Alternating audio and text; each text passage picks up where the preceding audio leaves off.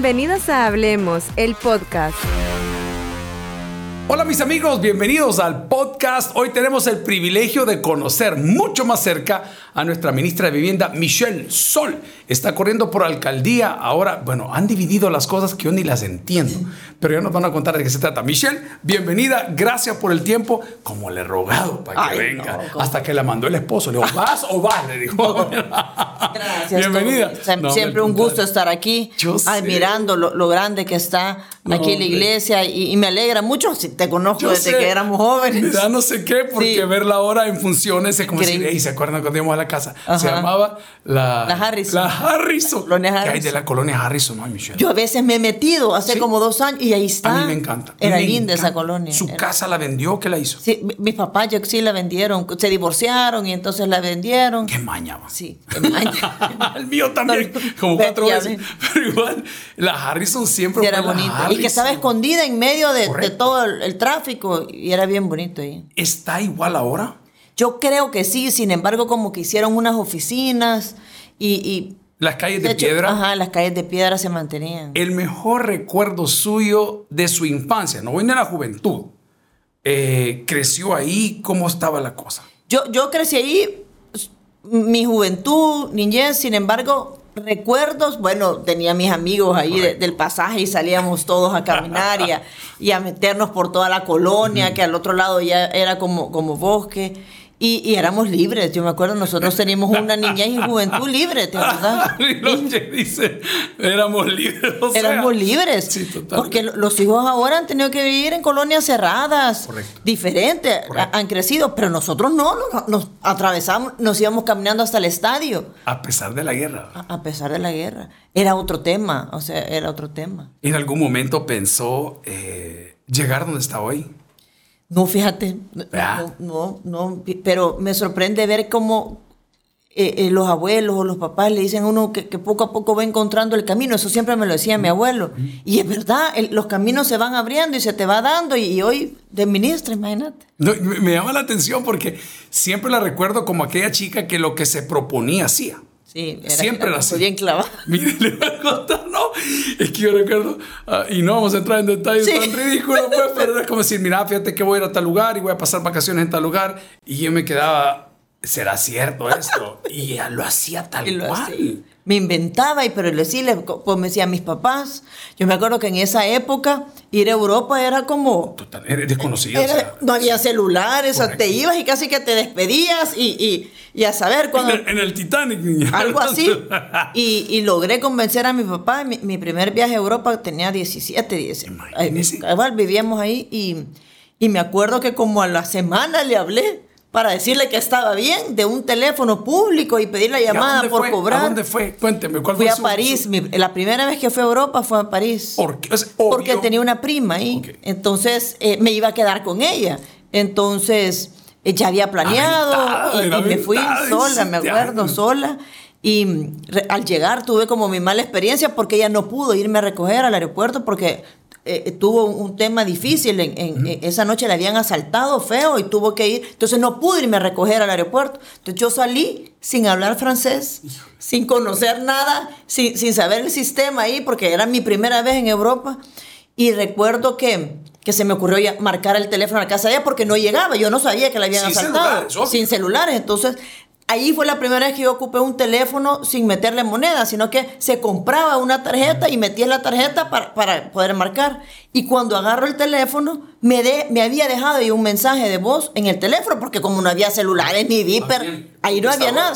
Entonces ella me dejó un mensaje a mí diciéndome, mira Michelle, me ha pasado algo, me han asaltado, no puedo irte a recoger, pero esa es mi re- dirección, la tengo grabada porque me puso Rubén Cabrón, eh, no sé qué, no sé qué. Y yo me quedo paralizada en el teléfono y ¿qué hago ahorita? Y fui a, a jalar a un taxista a que oyera la grabación y yo solo le hacía señales que ahí me Pero llevara. esa es Michelle. La, que yo, la chica que yo recuerdo, esa era usted. Mira, eh, No o sea, tengo fórmulas, presente la dirección. no, Esas fórmulas benditas cuando el amor comienza a llamar a la puerta y uno dice, ¿qué debo de hacer?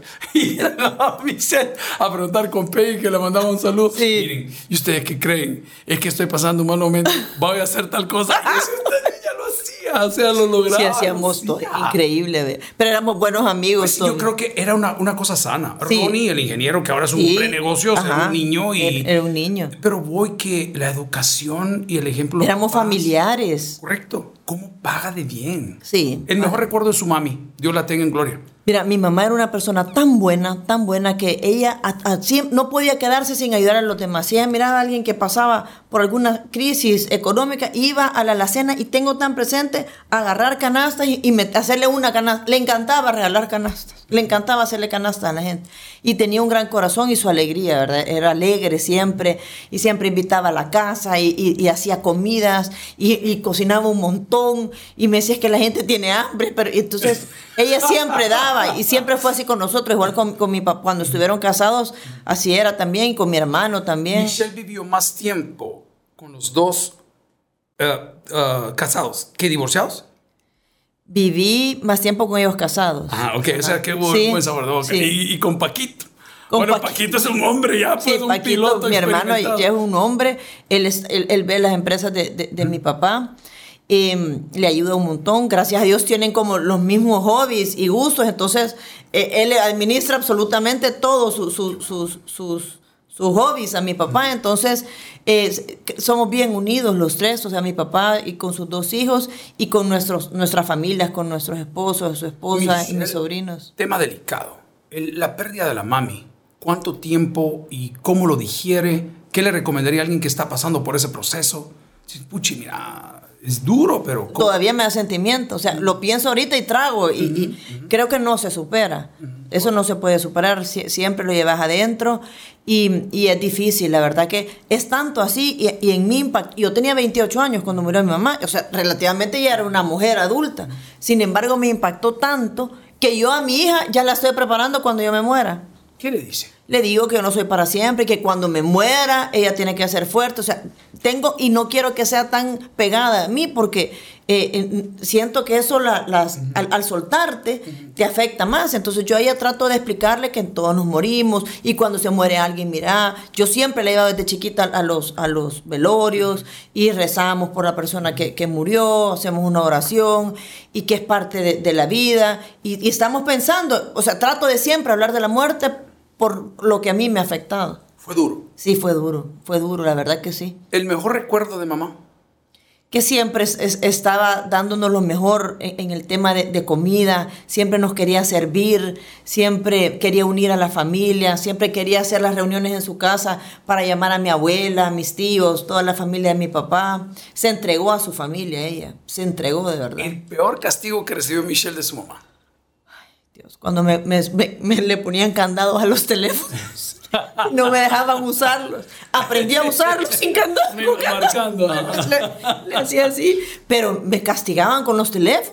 Horrible. Eh, yo- no me dejaban hablar por teléfono y, y me hablaban mis amigas. Y hoy me pasa lo mismo con mi hija. Pasa en el Snapchat. Es que estoy hablando con mis amigas y es un tema de sus amigas y, y me recuerdo tanto a mí misma. Y yo digo, eh, ¿sabes qué, qué me duele? Que uno aprende a ser hija hasta que es mamá. Bien dicho. Porque no, no te imaginas todo. Yo a hoy que soy mamá, eh, eh, es, hubiera sido mejor hija, pues, porque hoy entiendo lo que, lo que estar del otro lado, ¿verdad? Y, y veo lo que le hice a mi mamá tantas veces. Pero, pero ver, eran, una- una eran, de las que usted no se perdona, pero que le da risa, que dice, "Ih, es que a mi mamá yo le mentí con esto, qué triste. O una cosa que nunca le dijo a su mamá. Una vez que nos lleva, sacamos el carro con, con la Pei y con mi vecina. ¿Y, y cuál era la gana? Irnos a comer El un sorbete. azul, ¿qué, qué, qué carro Una camioneta y mi mamá una blanca Toyota. Yo me acuerdo que la cosa era ir al Pops a comer sorbete. Que era la Pero- zona viva de aquí. Eh, ajá, pero lo chistoso era que sacábamos el carro y metíamos a todos los niños al carro de la colonia y yo me iba manejando y ella adelante dirigiéndome con todos los bichos en el baúl y en la parte de atrás. Llegábamos al Pops, comíamos todo sorbete y nos regresábamos y lo parqueábamos y lo dejábamos como que si nada ¿Lo habíamos. supo ella? Yo no, nunca lo supieron. No. Nunca. Habríamos, es que no sé si te acordás de mi casa. Confesiones de Michelle Sol. Ahorita, por favor. Eh, eh, esa casa tenía abajo el portón. Así es. Y ahí guardabas un carro. Entonces ahí guardaban esa camioneta que la ocupábamos para el fin de semana. Era eh, cosas así porque era más grande. Entonces, abríamos el portón, lo sacábamos y nos íbamos al Pops. a comer sorbete. Época de bachillerato y como estudiante. ¿Cómo era Michelle?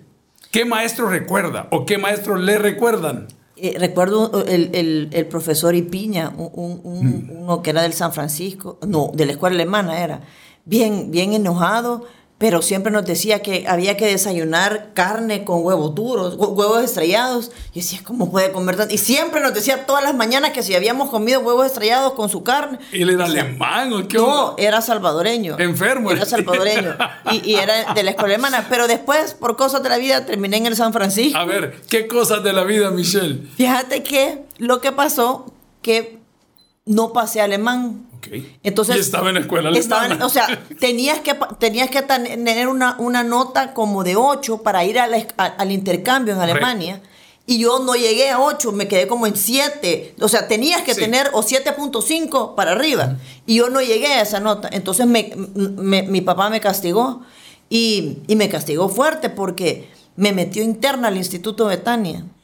Pero el Betania era un colegio hombre. Sí. Wow. ¿Existe el Betania hoy? Yo, yo no sé, fíjate, no sé, creería que sí, pero recuerdo que me metió al Betania interna. O sea, me sacó de la escuela y te vas a interna porque no estudiaste, no, no, no. Pero yo dije, bueno, tal vez lo traigo para el alemán, el alemán es difícil aprender, pero no, fue bien estricto. Y por culpa de una prima mía, que siempre les, hasta el día de hoy le sigo reclamando, la Patty Berry, ella eh, la tenía el papá ahí, interna. Tráigala para acá, tío. Entonces el papá le dijo, mételas ahí porque ahí están encerradas y, y, y, solo son mujeres. A ver si algo calmada. Me meten ahí, pero te voy a decir una cosa. Eso fue, yo estaba en la escuela alemana en sexto, o, no, en octavo grado porque ese era el, año que ibas a Alemania. Eh, eh, entre, octavo fue lo más difícil. Entre séptimo, no me acuerdo muy bien si era sexto o octavo, pero eh, uno de esos dos años. La cosa es que me sacan de la escuela a medio año, porque ese es un intercambio, y me mandan para el Instituto Betania.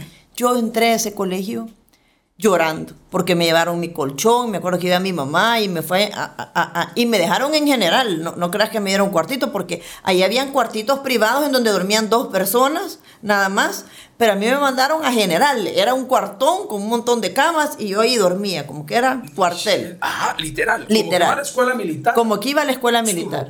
¿Su sí, no, te dan una cajita, tus uniformes y, y ahí puedes meter un par de cosas, se levantaban, me acuerdo yo. Y, y ahí pero te voy a ser sincera, mis mejores amigas las conocí en el Instituto Betania. Las que actualmente todavía son mis amigas. ¿Qué era la travesura más grave que se podía hacer en el instituto? ¿Era solo mujeres? Ay, no, hice dos cosas terribles. terribles. Ahí, ahí todos los, los, lunes nos ponían a, eh, llegaba la, la, la, SOR y nos ponían a rezar, ¿verdad? Y de qué Literal. rezar. Literal. Entonces, habían venido unos primos míos y, habían traído ventosos rusos. Y yo se los compré y los tiré ahí. y se dieron cuenta. A la hora del relajo. Se dieron a cuenta. ver, ¿horas de la noche? No, era en la mañana. Todos los lunes en la mañana se rezaba ahí. Todos los lunes. Entonces tenía otra amiga mía y yo le dije, mira, le dije, para que seamos cómplices. Yo lo voy a poner en el suelo y vos lo aplastás. Y, y salimos caminando cada una. Vaya, trato hecho. Entonces yo lo puse en el suelo y ella lo aplastó y fue algo espantoso que pasó ahí. Pero no nos cacharon. O sea, nos fuimos. correcto. Pero en la tarde. Cayó el fiscal. algo así. Teníamos costura, la clase de costura al final del día. Y entonces estábamos cosiendo. cosiendo. Pero yo en vez de estar cosiendo estaba haciéndole una carta a mis primas que me mandaran otro. y me la cachan. Y yo, el ventoso ruso fue un éxito, le dije. y usted lo había puesto en el Yo lo había puesto. Así que mandame más, decía, porque fue un éxito. y eran tonteras, pues. La educación del Betania, ¿será buena tenerla hoy? Mire, yo como mamá. Ajá, los tiempos eh, han cambiado, obviamente, en el tema de tecnología. Siento que, que ahora la educación se tiene que... Pero la parte espiritual es bien importante en la educación de los hijos. Y yo sí creo que ahora cada vez hay menos eh, eh, eh, dirección espiritual en, los, colegios. Entonces yo creo que sí es bien importante esa dirección. Entonces nos toca a los padres hacerlo desde la casa, ¿verdad? Pero es bien, ahorita que yo me hace reflexionar en eso, el día a día, más en, andar en, política y, y, tener tus empresas que también vivir de eso, hay que cuidar las cosas, te cuesta un montón. Cuesta. De todo lo que aprendió en Betania, ¿qué practicas el día de hoy?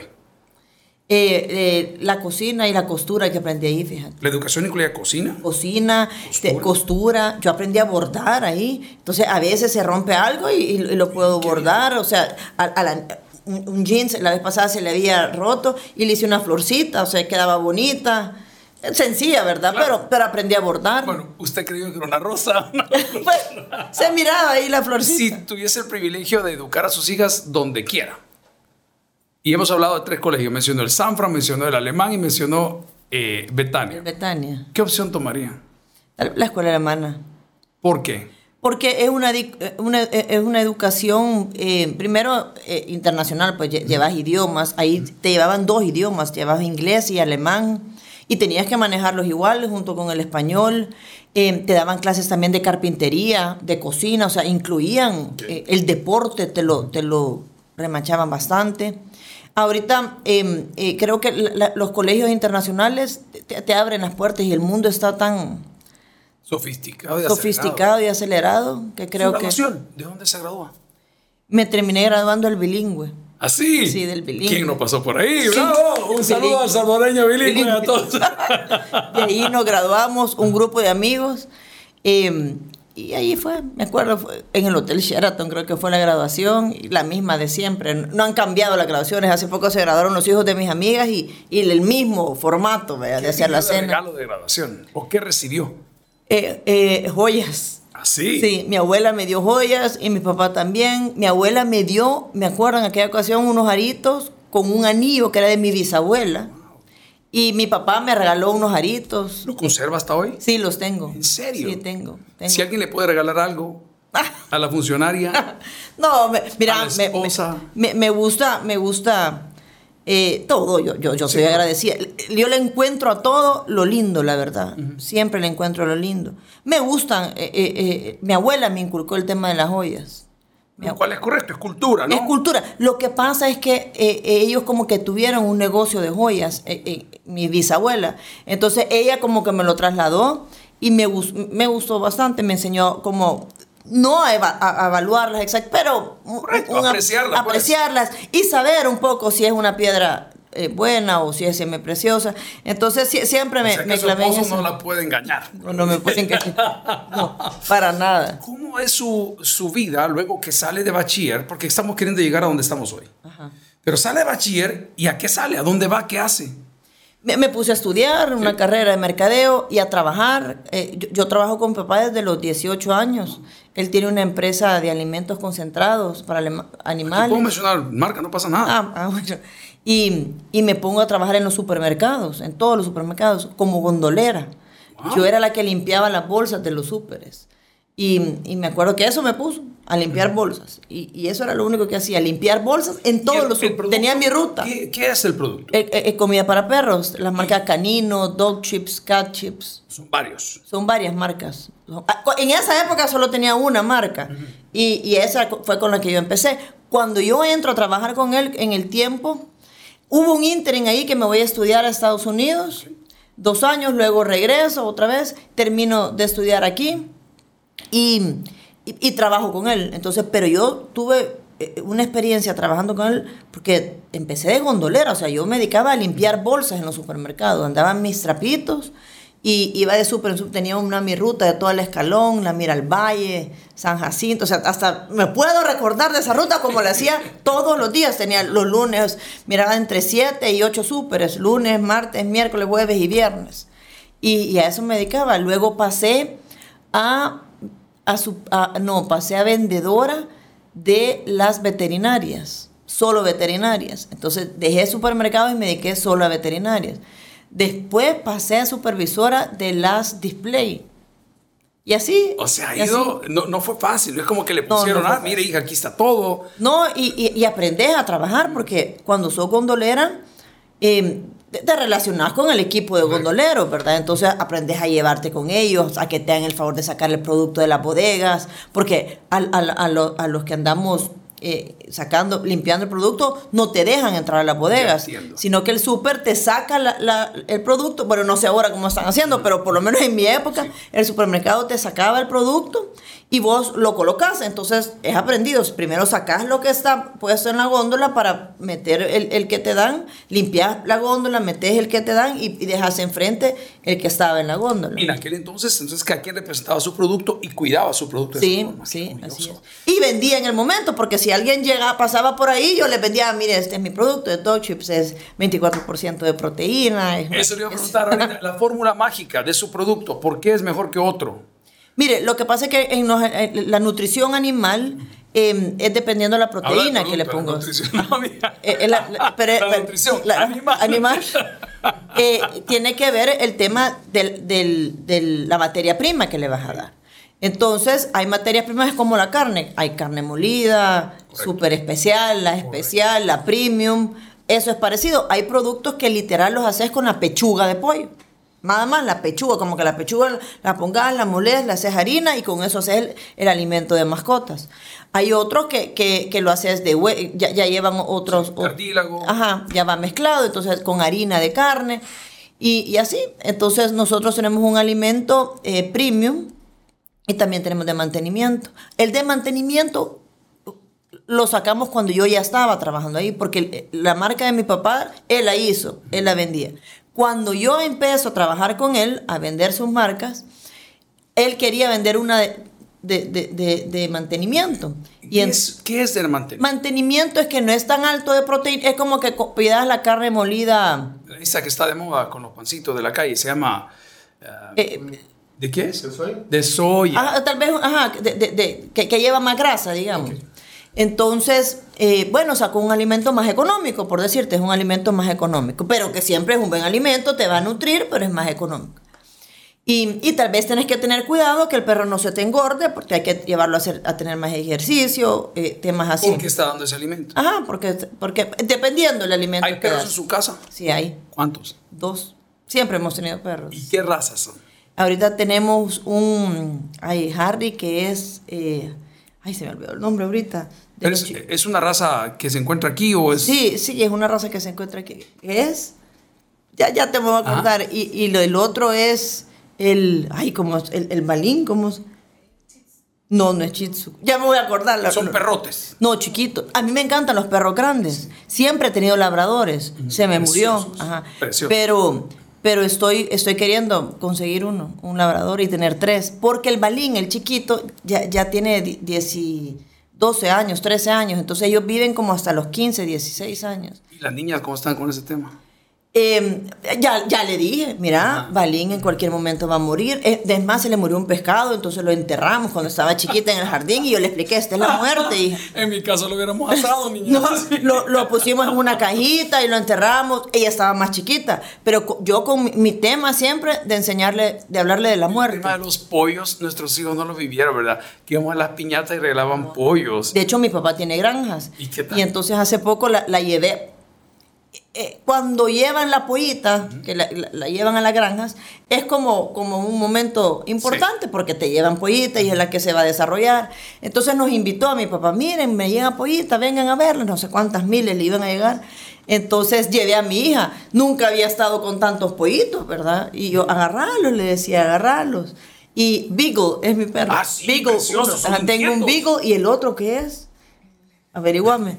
Y, y Está pidiendo foto a la casa. Mándame foto el chucho, por favor. Y el. Ah, un, un, un, un terrier, vea. Pero qué bien. O sea, Entonces la llevé. la- me gusta que me diga que no es de gato. Yo soy antigato, no un. Yorkshire. Ajá.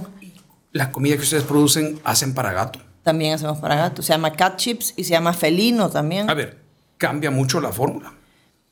Eh, sí, fíjate que sí, porque el alimento de gato necesita un ingrediente por el tema de la vista. Entonces se, se- se le se- tiene otra, tiene otra, otras enzimas ahí. Estamos aprendiendo, señores. A Michelle de repente viene un salto terrible. Antes de la política, el amor de su vida. He tenido el privilegio de platicar con su esposo y lo que usted me está diciendo, lo digo porque ya lo he platicado, no es mentira. Me dijo, mira, Michelle tiene un gran corazón. Así me dijo. Y cuando pasamos por ciertos problemas, me dijo, terrible, tal vez queremos entrar en el tema, que llegaran a nuestra casa a acosarnos, a revisarnos, a vaciar todo. ¿Sabes qué hizo ella? Me dijo. Se puso a cocinarle a todos, me dijo. Y le dijo a los policías, miren, vengan, ya comieron, ya desayunaron, no sé qué. A mí eso me voló la cabeza porque la conozco. Y cuando le acompañó en su desayuno, porque la conozco, dije, hey, yo sé quién es. Pues, o sea, esos abrazos que se ven en la calle son de verdad. Porque la conozco. Sí, Eh, pero yuque se tapa, o sea. Horrible. Eh, a ver, voy a tratar de poner un contexto.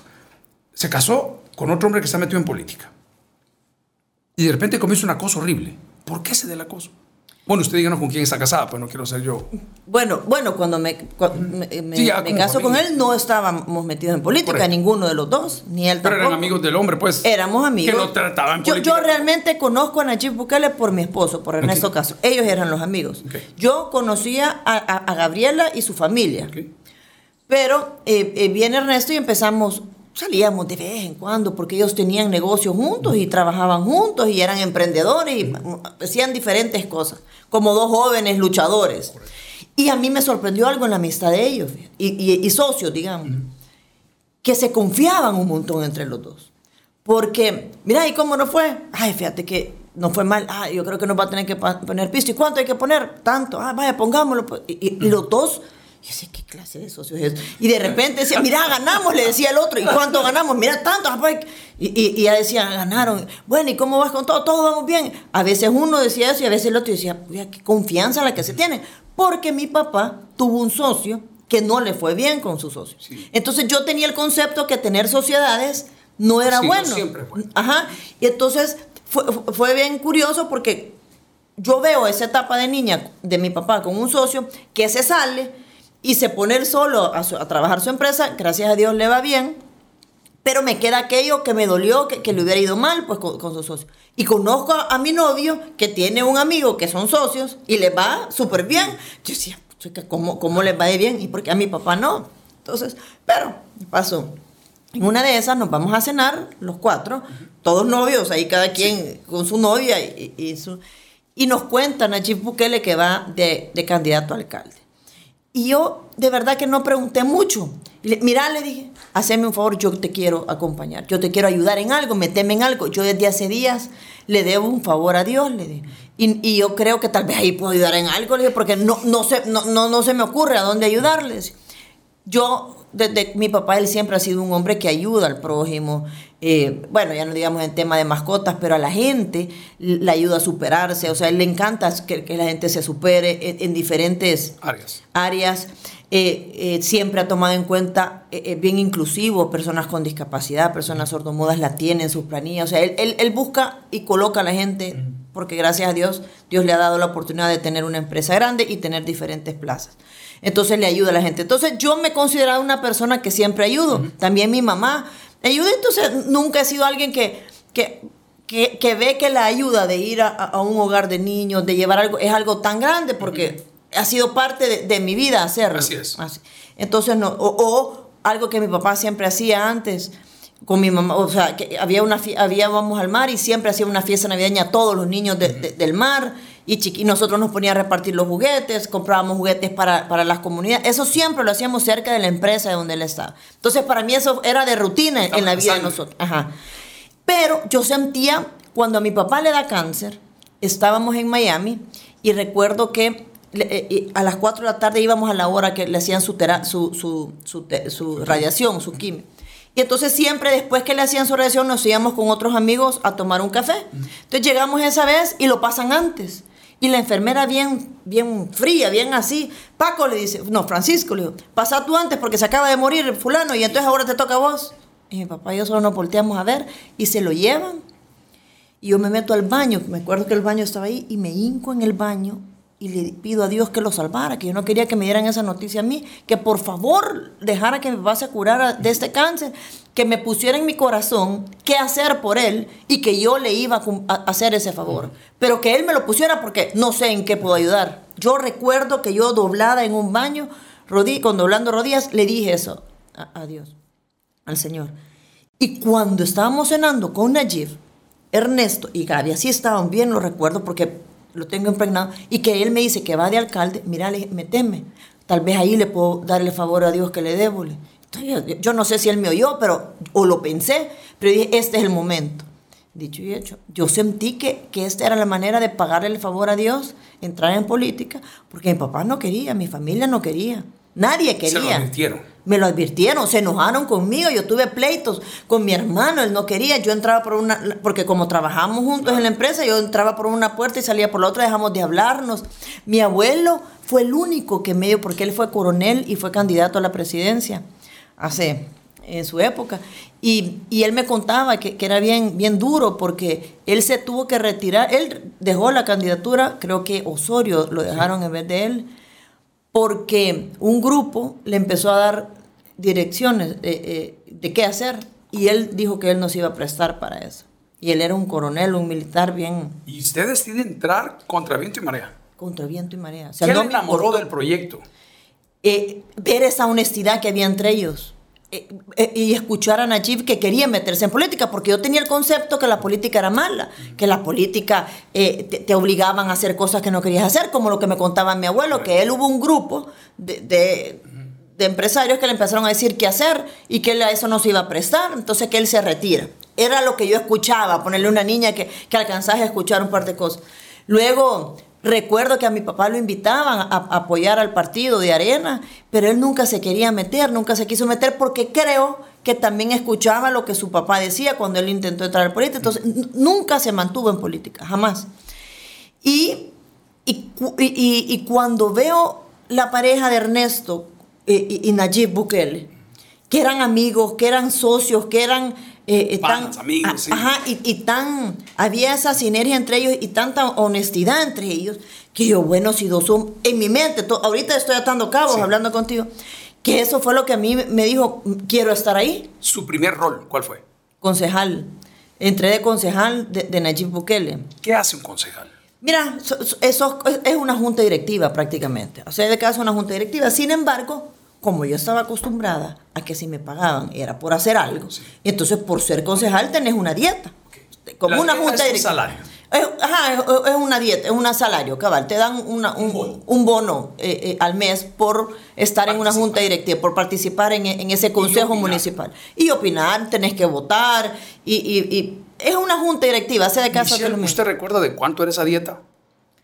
Creo que eran como mil dólares. ¿Eso es bueno o es malo? Es bueno, o sea, si- siempre el, el dinero, eh, si no lo tenés en la bolsa, lo que recibas siempre es bueno. Yo nunca le, le he visto nada malo a lo que te den. Pero yo como tenía el concepto que a uno le pagaban por trabajar, entonces yo me acuerdo que le dije a mira, puedo hacer algo para el tema de mujeres. Le digo, porque, porque aquí me están pagando. ¿Y Pero, Nuevo Cuscatlán? Y Nuevo Cuscatlán, pero yo no estoy haciendo nada, yo solo vengo a una Frente. sesión. Frente. Éramos frente CD. Michelle Sol. Michelle. Michelle Sol. Fue un escándalo, fue un escándalo. Michelle Sol, que andar con los suéteres en aquella época y ser parte de los tres colores era como wow, yo me recuerdo. Sí, sí, yo tenía amigas y ¿Qué todo. pasó? Que me encantó la manera de pensar y, y yo oía tanta crítica, yo miraba que el país había tanta necesidad y había tanta injusticia. Y, y una vez le pregunto a una de, de- de- de- de mis amigas, de mis mejores amigas, que, que yo quería entrar a ayudarle al partido. Ella sí pertenecía al partido, pero ella me dijo, nunca vas a poder, me dijo. ¿Y por qué? Le dije, porque tu papá nunca ha estado en política y aquí solo está la gente que está en política. Yo me sentí como, Sí, como frenada, apartada. sí. Yo, "Ua, pues nunca voy a poder andar en nada porque como de verdad mi familia no estaba metida en nada. Yo, no sé, mi papá se identificó abiertamente con el Partido de Tres Colores. Nosotros, pues, así crecimos. No, Así no- no- crecimos. sí, no conocíamos otra cosa. No. Y siento que no es pecado haber pertenecido a ningún otro lugar. Lo creo que no es Totalmente pecado. estoy de acuerdo Entonces, contigo. Me da cólera que hoy vengan a negar un montón de cosas. ¿Y para qué si fue parte de mi crecimiento? Mira, si yo me acuerdo, todavía no, no era concejal ni, ni, ni pensamos. Yo me acuerdo que venía eh, sobre la calle del Espino, ¿verdad? llegando casi al redondel, que hoy es la Monseñor Romero, Sí, llegando sí. casi al redondel, y te acordás que pusieron ahí una sede del FMLN. Yo me acuerdo ir para allá y decir, voltear a ver así y decir, se tomaron el escalón. dije. ¿Se recuerda? Ese era el mensaje. Se tomaron el, El escalón, vinieron los guerrilleros al escalón. como- o sea, eso pensé. Michelle, por el amor de Dios. No, sí, fue, fue, fue fuerte. Fue fuerte. ¿Y Paquito qué decía? No, me hablaban, no me hablaban, ajá, teníamos miedo, o sea, o sea, había un poco de miedo, pero yo sentía que no podía ser así. Y quien me abrió la puerta para seguir mis instintos, porque fue mi instinto, y creer, mi esposo cree fielmente en Najib, cree y, y lo apoya incondicionalmente. Entonces, yo, yo conozco a Ernesto como es su corazón también. Y, y verlo cómo apoyaba y cómo quería y cómo creía en Najib, me, me hizo, fue como una escala. Pero mi abuelo me dijo algo. Porque yo en ese ínterin de, que, de que iba de concejal por el FMLN y el CD, viene y le cuento a mi abuelo, porque como no me hablaba, porque mi papá me decía, no, entonces te vamos a sacar de la empresa, porque que no Lo sé pensé. qué, ajá, de todo. Entonces yo- me- si- mi abuelo llegaba a la fábrica a montar a caballo, porque ahí tenía una cuadra de caballos, entonces ta- están todavía esos caballos ahí, y llegaba dos veces a la semana, montaba, y después de que dejaba los caballos, se iba a tomarse un vaso de agua conmigo o con mi papá, cualquiera de los dos, para platicar, y hijo, ¿qué tal? Y hablar. Entonces esa vez mi papá estaba en reunión, entonces pasó donde mí primero. Y yo, abuelo, estábamos así sentados. Abuelo, le quiero decir algo, le digo. Ajá. Fíjese que me han invitado a ser parte de un consejo municipal. Y, yo, Ajá. Eh, y, y, y ¿qué- ¿qué piensa? Y, y, y- y es- y- pero es por el FMLN, le dije. Ajá, me, no, no puso ninguna cara. Entonces yo me quedé como que raro, si- siendo un hombre de derecha, yo esperaba que, mira, olvídate, que no sé qué. Mira, me dijo, las cosas van a ir cambiando. Y si tú vas pensando en el bien común, te va a ir muy bien, me dijo. Pero si vas pensando en tu bien personal, te va a ir mal, hija, me. Mejor no lo penses. Tenés que, ser, eh, eh, pensar por qué vas. Pero si es por el bien común, yo te apoyo, hija, hacerlo. Es que mi papá, y ahí me solté yo, es que fíjese, no le hagas caso, me dijo. Si tú, tú- y él me empezó a sacar como mis cualidades, tú sos una buena niña, tenés un buen corazón. Estás tirando cosas en la escuela ya. Ese fue. Apoy- y yo le conté, ¿y con quién? Apoyá a tus amigos, me dijo, dale, hacerlo. Porque en aquel entonces no era mi, era mi novio, Ernesto. Apoyarlos, que no sé qué. Eh, apoyá a, a- a tu amigo Bukele, me decía. ¿Cuántas amistades perdió por esa decisión? Mejor dicho, de cuántas me di cuenta que no eran amistades. Correcto. Varias, varias me di cuenta de gente que, que me miraba mal.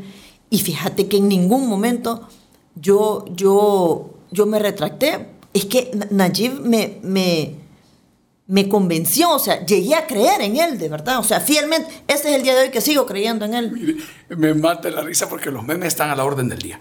Yo siempre digo hay que saberlos canalizar, porque si no nos van a matar. Sí, Me pasa a diario. claro. Y, y me miro que usted como mujer ahora emprendedora, em- eh, empoderada también le sucede.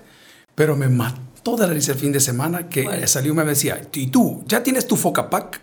Me encantó.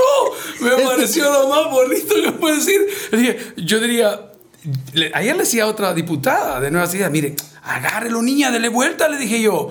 Y no te olvides, llevar tu Focapac. ¡Qué bueno! O sea, démosle vuelta. Focapac. Ese tipo de cosas ya no le irrita, sí le No, ya molesta. no, ya no me molesta. Hubo un momento Hubo que un momento sí. que eh, sí, ¿Cuándo? al, al principio, cuando a mí me empezaron a atacar, y yo creo que ha sido de las mujeres que más han atacado, em, cuando yo iba, cuan- cuando Najib decide irse a San Salvador.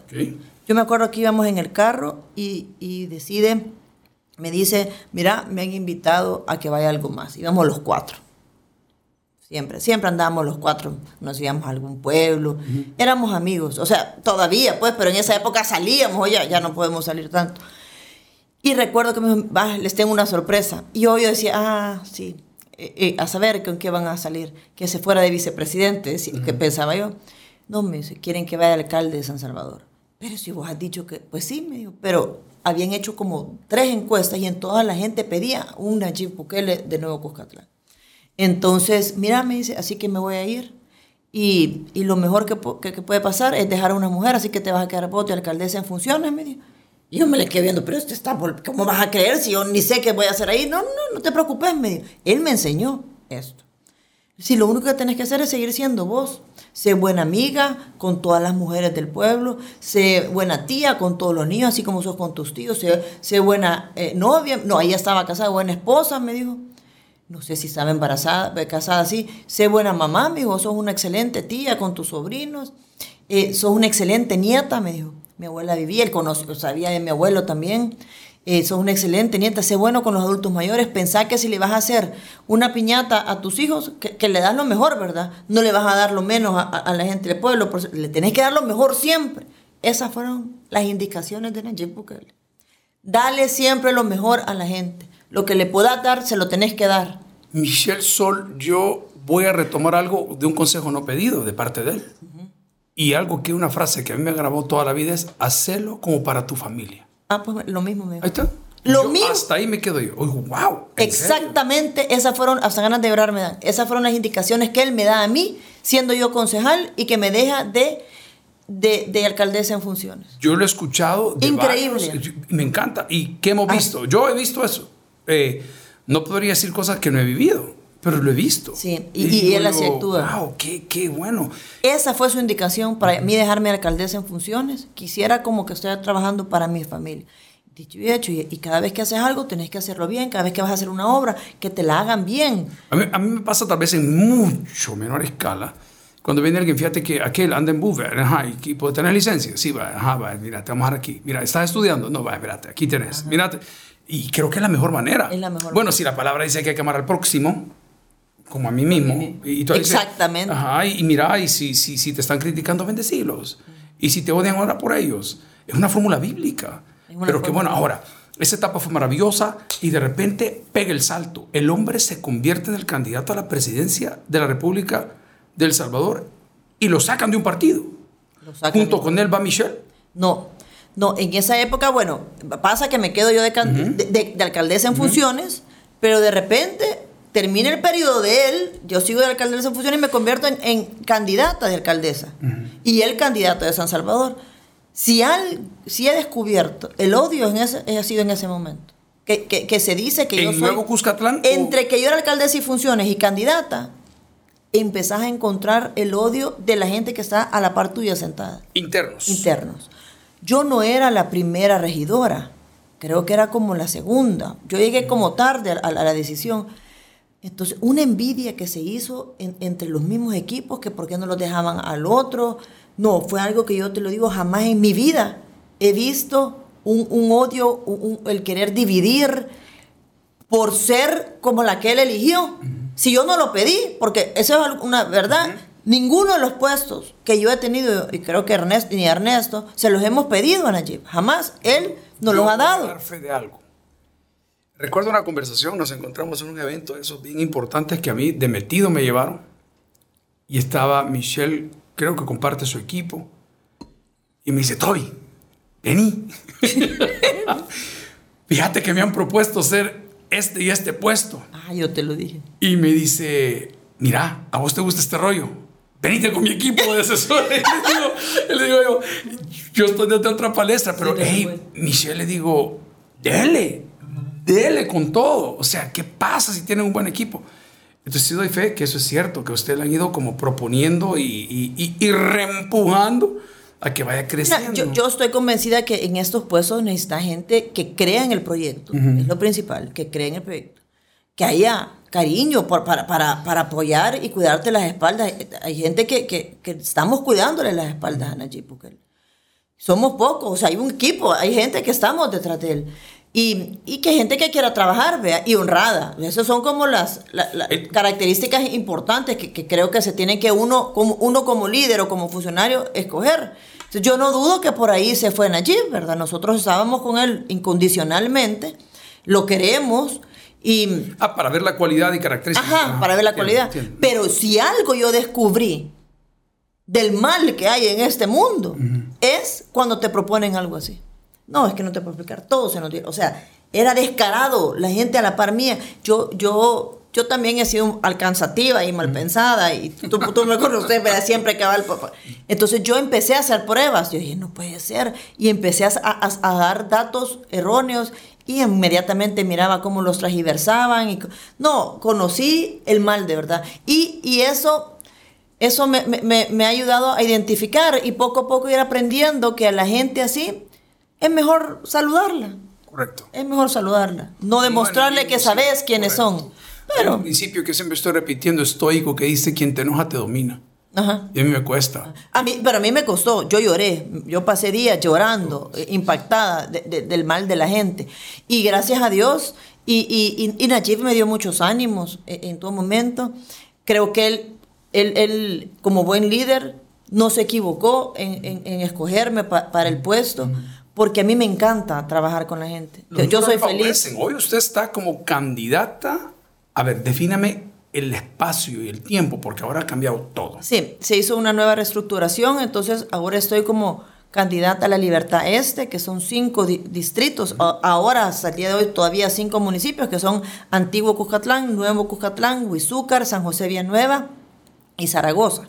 Eso conforman los... Se siente capaz, Sí, sí, está preparada. sí, totalmente. ¿Qué sintió al ver los números de la Francisco Gavidia? Em, Abro para los que no saben, una, una universidad, tiene una casa encuestadora y hacen estudios muy mo- tremendo lo que ahí está. Hay una lectura fuerte ahí. Sí, hay una lectura fuerte, pero, pero, pero Siempre vamos a quedarnos con que es la foto del momento, es la foto del momento. Usted está con una eh, trayectoria. No, hemos trabajado. O sea, eh, como tú decís, tenemos una trayectoria. Eh, cuando me preguntabas qué pasaba cuando, cuando sacaban a Najib del partido, yo seguía en ese partido. Para mí fue que yo quería renunciar y salirme porque me sentía que, que debía de hacerlo por él, ¿verdad? ¿Quién lo saca? Eh, fue aquel por la manzana y que la cúpula empezaron a agarrarla contra él porque ellos Michelle empezaron Sol, a ver. hasta donde usted sabe, eso existió. No, fue un mal- fue- eh, ellos, ellos andaban buscando la excusa para apartarlo, se equivocaron. Pero ahí es donde a mí me confirma que yo hice lo correcto en acompañar un proyecto político. Porque había demasiados intereses y gente podrida, enferma, que dominaba el país para poder eh, eh, beneficiarse, ajá, eh, nu- nutrirse de, de negocios, de, de la política y mantener a, a una población dormida totalmente. Michelle Sol, eso ha cambiado. Sí, totalmente. Ha cambiado, totalmente ha cambiado. ¿Qué Y le seguirá cambiando. a la persona que dice, no, si es que los tienen dormidos, estos son los puchabotones? que eran los del otro lado y que se les ha quitado Correcto. todo ese, ese poder que tenían, esa accesibilidad que tenían o esos beneficios que tenían. Hoy hay beneficios para todos. Entonces, eso no les gusta. Pero nuestro país iba de picada. Entonces, cuando sucede eso, yo me quedo como en el aire porque me siento mal, porque yo sigo de, de alcaldesa del FMLN y él ya queda Ernesto retirado. Castro, ¿qué hizo? Ernesto Castro con Najib siempre. Él ha estado con él a la par. del partido, Se va él ¿Ernesto con él. estaba dentro del partido? Fíjate que no, Ernesto no, él siempre ha estado a la par de, de Nayib. Entonces, acompañándolo. Em, me acuerdo que ellos hicieron un viaje a, a Europa de campaña, en ya época de campaña, creería que para, no sé si para la presidencia, o, no, no puedo acordarme ahorita para qué fue. La cosa es que yo me les pego, independientemente sabiendo que me podían sacar del partido. Pero yo esperando, ojalá me sacaran, ¿verdad? Porque yo estoy clara de, de dónde estoy. Y si Najib ahorita nos diera una dirección diferente, pues la- la acatáramos porque en ese sentido, él ahorita es mi jefe, ha sido mi jefe desde que soy concejal. Nos separamos cuando él se va para la alcaldía de San Salvador, yo me quedo en Nuevo Cuscatlán, ganamos las dos alcaldías. Esa vez yo estaba en su casa con, con su, con- con su esposa, ya estaban casados. Ernesto estaba cuidando un centro de votación de San Salvador, no me acuerdo si Nuevo Cuscatlán, San Salvador, no sé, estaba en el tema de eso. Y y, recuerdo que yo estaba dormida en un sillón de la sala de estar de su casa y solo me avienta un cojín y me dice, Michelle, Michelle, ganamos las dos alcaldías. Yo, vaya, me vuelvo a dormir. Pero, fue, pero en eso nos despertamos y le estaban quitando el voto de San Salvador, entonces nos vamos todos juntos a ver cómo hacemos para, para pelear eso. Y, y- y pasan las cosas, ¿verdad? Me vuelvo yo a reelegir de alcaldesa, eh, o sea, he ido en, en dos ocasiones de alcaldesa eh, y ya cuando él ya va y gana la presidencia, me llama un día y me dice, andaba de viaje con Ernesto, me acuerdo, entonces me llama, me dice, Michelle, anda al salón, me dijo. Y eso, va de ministra de Vivienda. ¿Cómo? Decía, mira, pero y yo quería desarrollo local, no, pero va de ministra de Vivienda. ¿De ministra de Vivienda? Le decía, sí, me dijo, apúrate, anda al salón que a las tres se toman la foto. Vaya, pues le dije. Y así es Bueno, historia. la felicito por lo que está haciendo y parece mentira, no hemos hecho una pausa, llevamos casi 50 minutos hablando Sí. y normalmente hacemos pausas de 20, pero ¿por qué la gente debe de votar por Michelle Sol? Mire, eh, yo estoy enamorada del proyecto. Me encanta trabajar para la gente. Eh, tengo la línea de Najib clara de, de su, de su misión de cambiar el país de raíz. Yo cuando le escuchaba a él sus sueños de lo que quería para el país, me le quedaba bien, decía, Dios mío, este hombre, ¿qué, qué- qué- qué está pensando? Eso no lo va a poder lograr. Pero había algo dentro de mí que me decía, sí va a poder. O sea, tenía, por más que yo quería pensar lo contrario, había algo dentro de mí que me decía, lo va a lograr. Yo recuerdo el día que él dijo, miren, la única solución es hacer otro partido. Y se va a llamar Nuevas Ideas. Y yo en mi mente, se volvió loco. Se volvió loco. Hoy sí ya. Pero por dentro decía, lo va a lograr. O sea, era, era una confusión eh, que, que, que, una parte me decía, no, hombre, no lo va a poder. Y de otra, que sí lo iba a lograr. Y por eso es que yo sigo creyendo en sus iniciativas. Y, y estoy convencida que, que, que he llevado esas iniciativas porque son las que creo y las que estoy practicando y las que están dando resultados. La fórmula eh, está dada prácticamente, la, las necesidades que hay en, en, las comunidades son grandes. La mayor de ellas. Eh, ahorita, después del tema de seguridad, que ya lo hemos sí. enfrentado uh -huh. y que Nayib ha tomado la valentía uh -huh. y ha apartado, miren, si ustedes se imaginan lo que él ha hecho, contra viento y, marea, contra opiniones internacionales, tomar esas decisiones para el plan control territorial y, de, luego eh, eh, a, hacer el análisis de montar un régimen de excepción para que sea lo que eh, apoye, lo que respalde el plan control territorial y lograr los resultados que tenemos internacionalmente uh -huh. reconocidos, ese hombre nos ha dado todo, pues ahorita como ciudadanos, como salvadoreños, como funcionarios. Hoy es fácil ser funcionario. Antes era difícil, no podíamos llegar sí, a las no comunidades. Pero después de eso, creo que el tema más serio que tiene el país, quitando el tema de violencia, es el agua. Tienen una fregados. muy buena persona. Un saludo al ingeniero. No, Rubén, Rubén está haciendo maravillas. Bueno, ojalá se quede en el equipo. No sé ojalá, si lo van a solicitar y no. Ojalá, si no me lo llevo yo. Sí, cor correctamente. No, es que Rubén es alguien excepcional. De hecho, trabajamos de la mano juntos. Eh, tenemos reuniones mensuales, en los equipos, el de él y, y, y, el de vivienda, porque no puede haber una comunidad sin Correcto. agua. Entonces, la necesidad es en todo el país, pero poco a poco te puedo decir que se va saldando. No es de, los, de, los, de las personas que están ahí por su capacidad. Totalmente. Es un técnico buenísimo y juntos le pasamos los insumos y se van solucionando los temas. Uh -huh. No antes que se quedaban en el aire. Entonces, ahorita sí vamos solucionando. Él ha hecho el trabajo y Najib se lo, se lo, ha, se lo ha direccionado porque ningún funcionario ha querido eh, meterse al tema del agua porque hay que invertir no solo económicamente, a veces hay que parar de dar el servicio para poder arreglar la situación. Sí, Entonces totalmente. hay que trabajar de una manera que políticamente te puede afectar.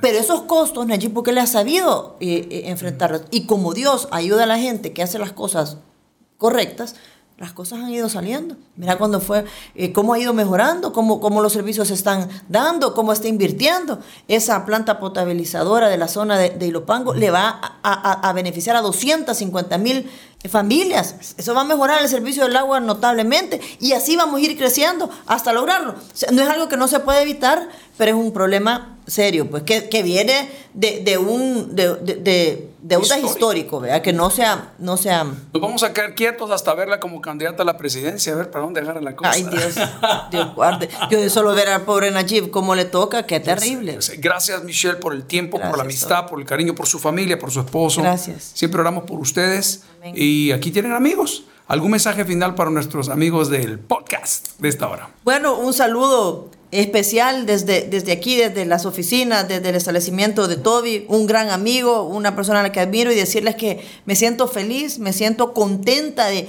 de esta oportunidad que, que, que, me están dando. Eh, la vida, Dios, el pueblo, Nayib Bukele, por ahora poderle servir nuevamente a través de una alcaldía que va a abarcar muchas zonas donde todavía tenemos bastante necesidad. Y yo sueño pues con ver esas comunidades que poco a poco van prosperando a través de los servicios, a través de arreglarles las calles, a través de, de mejorarles sus condiciones, para que tengan ese bienestar que tanto se necesita para ayudar a las familias que salgan adelante. Y recordarles que vamos a trabajar de la mano del gobierno del presidente Nayib Bukele, de la empresa privada y de cada uno de los que viven en esas comunidades. Gracias, Michelle. Amigos, la otra cara del sol con Michelle Sol. Esto vamos a escuchar aquí en el podcast. Gracias y hasta la próxima.